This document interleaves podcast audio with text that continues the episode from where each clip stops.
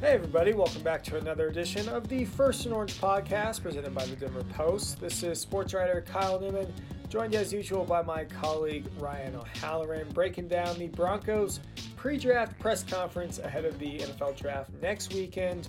GM George Paton and assistant GM Darren Mougey met with the media today out in Dove Valley. We'll talk about that, break down everything they said, plus why scouts are so high on Trey McBride, the top ranked tight end in the draft out of CSU.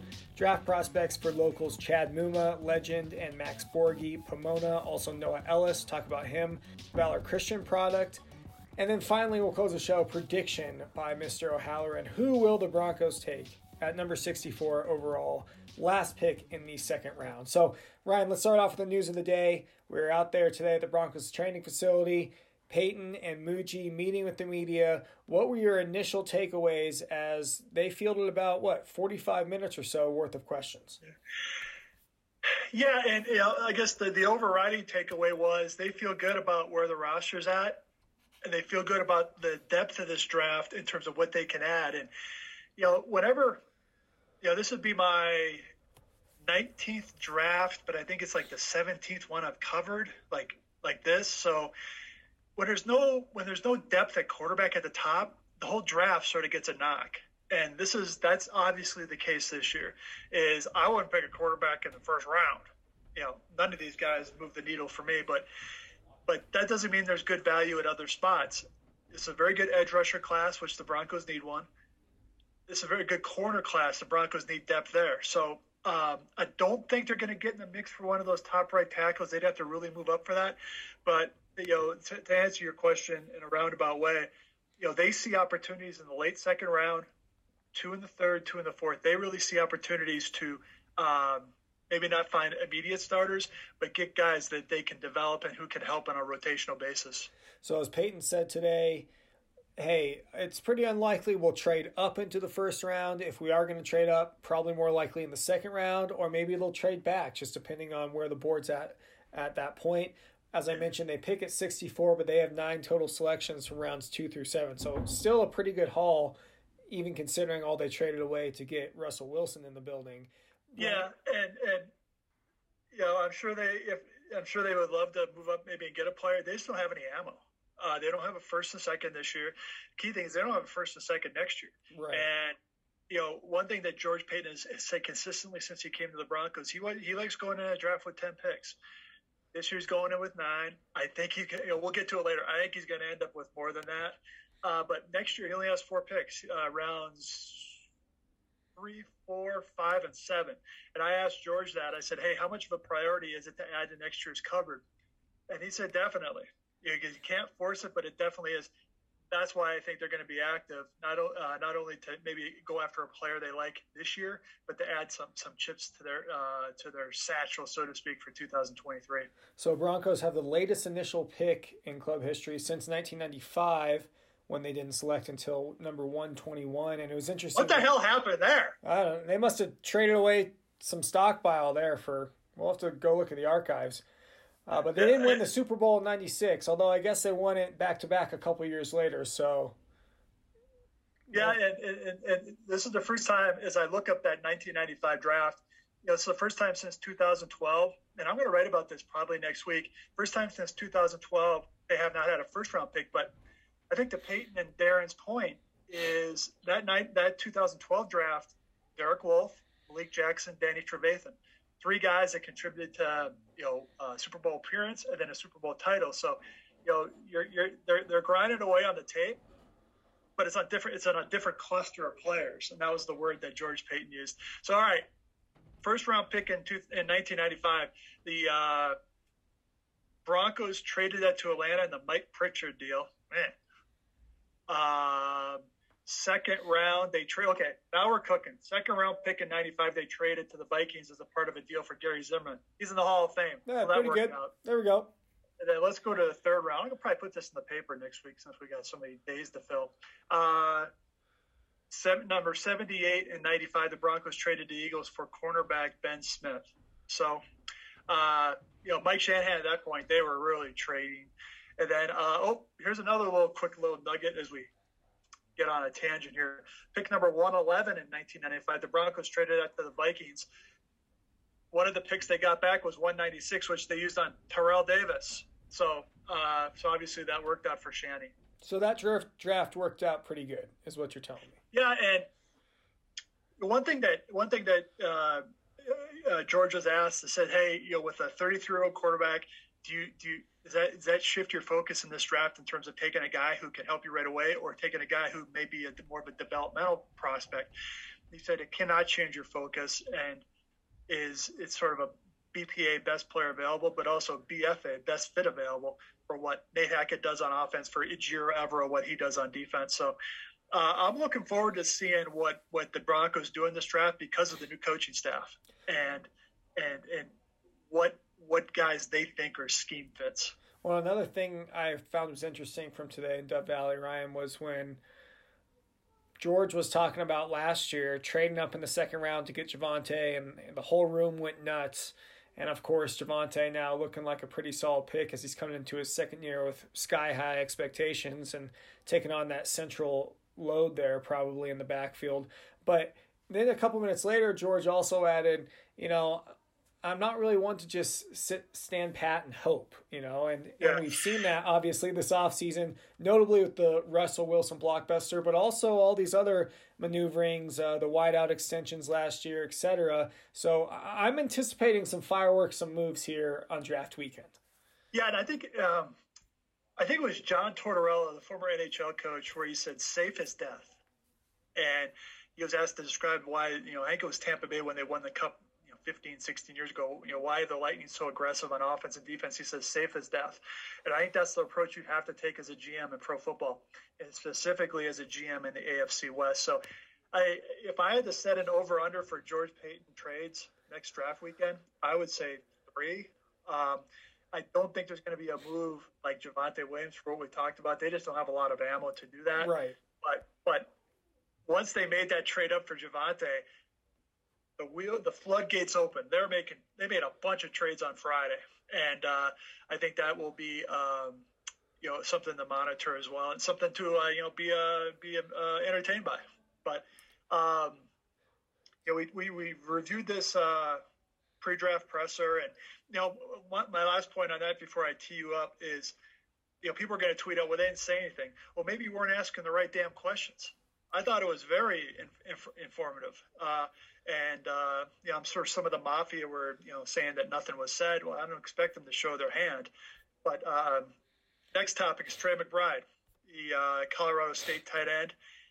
You uh, are doing a big story on him for Sunday's print edition, uh, maybe online a little bit before then, but people can read it over the weekend. You know, when you were talking to Trey, the angle you took was Joel Dreessen, another Fort Morgan tight end who played for the Broncos. You know, what were some of Joel's thoughts on the parallels between him and Trey? Well, of course, as you mentioned, Ryan, both those guys hailing from Fort Morgan, playing the same position, CSU greats, and Dreessen went on to play eight years in the league, two with the Broncos, the final two. And since then, you know, he's become a dad. He lives in Castle Rock, and long story short, uh, he connected with Trey while he was coming up at Fort Morgan. They kind of talked throughout the recruiting process. But then when Trey got to CSU, they really got to get close. And the last couple years before CSU training camp, Trey would head down about 100 miles from Fort Collins to Castle Rock. He'd stay with Joel Dreessen for a couple days. They'd go out to dinner, they'd play golf, they'd do workouts at the park, and Joel would, you know, give him tips and pointers, drills, little techniques he thinks he should should incorporate into his game, etc.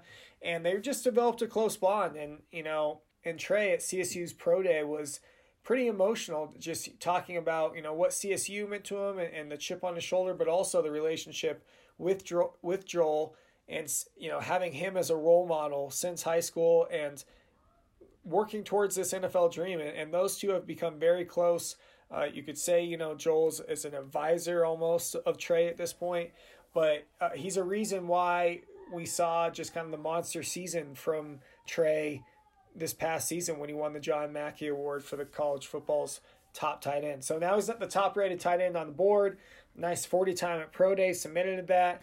And I'm anticipating late first round, early second round. I, I you know, I know there's been rumors, whispers, oh, could the Broncos get him at number 64? The Broncos could use a tight end to pair with Albert O. I don't think he's fallen that far. And like you said, Broncos lacking in ammunition to trade up for him. Yeah, and um, what, what I'd love to know about the Broncos' thought process is how far would they need McBride to, to, to, be available before they feel they can move up without giving up too much? Is it is it 64 to 50? Is it 64 to 57? Uh, I don't think he makes of top 50 because I think a team will, if he's still available, 45 to 50. I think a team will trade up and get him. You know, uh, contributed to this story. I asked Nathaniel Hackett and George Paton about McBride. Nate gushed about him. Says fantastic, true dual threat tight end. He has a little nastiness to him in the run block in the run game. And one thing that Hackett said was a good point about McBride as a blocker. He goes against defensive ends and linebackers. He just doesn't try and get in the way. You know, he goes he's he's he's trying to get after people. And then I asked George Paton about McBride also on Friday, and he says he's just a really good football player. You can line up all over the field.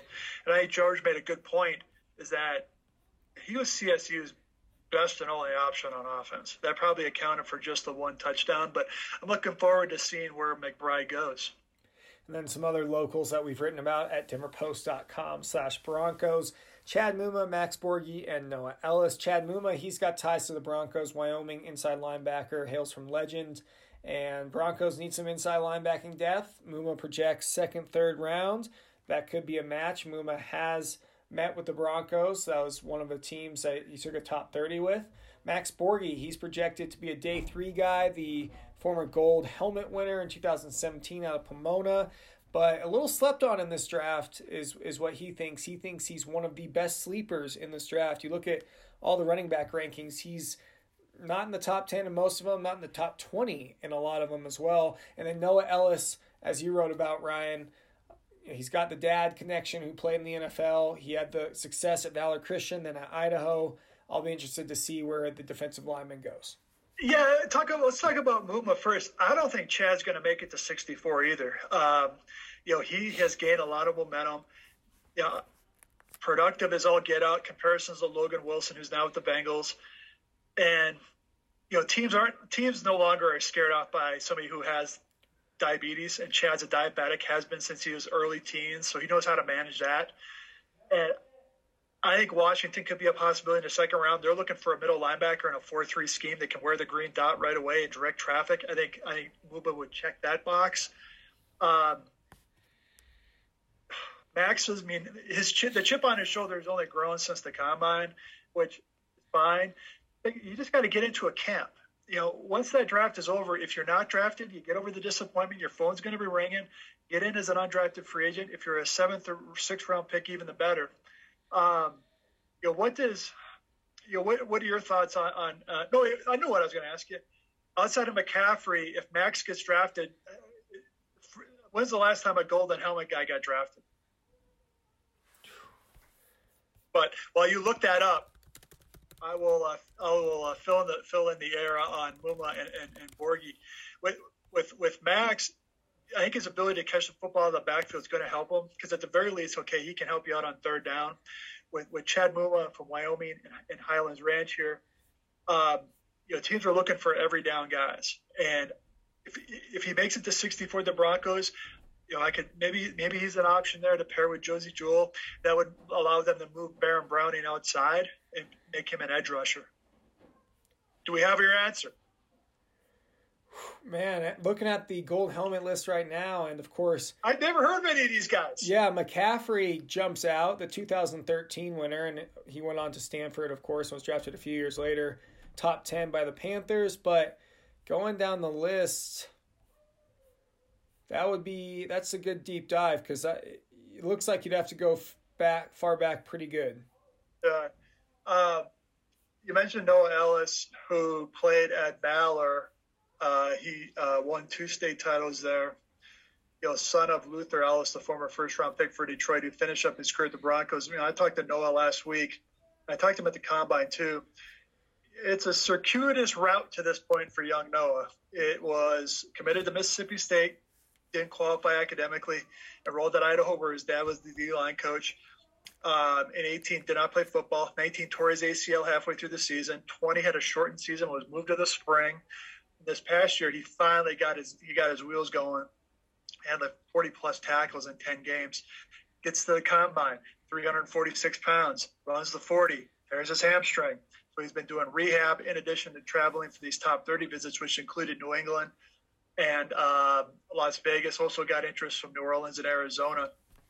So uh, I think he'll be a late day three pick, but he is a he's he a big, is a true nose tackle in a he's three a four scheme. Yeah, where he's he's a people mover, and he says he wants to play around 340, but. Uh, you know, so that's an interesting journey for Ellis. One more thing on Muma. Uh, when you talk to Chad, where have some of his top 30 interests come from besides the Broncos? So Ryan Muma's taken visits with the Broncos, Panthers, and Jaguars. He also had workouts in Laramie with the Bills and the Saints. He's jumped on ha- video calls with a handful of other teams, but I expect Broncos, Panthers, Jaguars to be in the mix, and the Jags especially.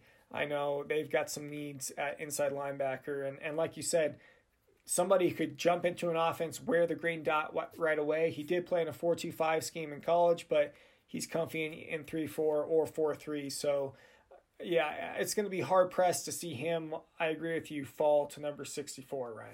You know, I, I think we're you know because this will this will sort of segue into our our final topic is you know predictions at 64. I think they I think they trade down, uh, see if they can get out of the get out of the second round to pick up a third rounder next year, start building that uh, draft stock. I think they got an added edge rusher. I think they got to add a right tackle, a return man, a corner, a running back. So there's a here's the thing: Russell Wilson getting him great for the Broncos. There's no denying that. They still have a lot of other holes. Yeah. And they have a lot of depth holes. I mean, they only got three tr- true tight ends on, on under contract. They only got five corners under contract. So uh, this is going to be a, a depth draft, uh, definitely for the Broncos. And my prediction be is they, they do move out of 64. I also predict they trade down, and I just think that's like you said, it's a depth draft. It's a try and stock up at you know behind your starters in the some of the positions of need, of course. Uh, right tackle, get some depth, more depth there, and like George Paton said today, accumulate more picks, more darts at the board, so they can shore up those special teams. Because if you're not a starter, you're going to need to be contributing on special teams. Paton said that today, and special teams have been horrendous last few years. They have to shore that up, and the draft and day three is a good place to place to start in that regard. So uh, so you're saying it's going to be less fireworks than last year, Ryan? When I know Broncos country was hoping for Justin Fields or quarterback, they got Pat Surtain. Yes, you you were guilty of that. Okay, but now they got Pat Surtain, who George Paton told you today would probably be a top five pick this year, right? Yeah, yeah. I said, hey, if Surtain was in this draft, where would he go? And he's like, you know, third or fourth you know, and they went ninth to the Broncos. So, yeah, yeah, the Wilson trade covers up that pretty well. But um, you mentioned the fireworks. This, this is going to be a workman-like draft. I mean, you, you know, Bronco fans who are listening to this, uh, the hardcore guys are going to the hardcore guys and gals who follow the draft and follow this team. You're going to be the ones who can recognize these names on Saturday when they're drafting, you know, maybe two or three guys in the sixth and seventh round. But you never know who falls a little bit, who maybe is coming off an injury that you can take um, around later than anticipated. So that's the, you know, as George Paton says, you know, the draft is like his, one of his favorite things of the year. I'm with them. Uh, it's a little less exciting because they don't have a, you know, a first round pick, and that would have been so much of our focus in the paper. But it is, uh, it's a, it's a way to help your team, and it's a way to you know, just discover uh, some great stories. And this has been the First and podcast. That's Ryan O'Halloran. This is Kyle Newman. Appreciate you listening in to today's show.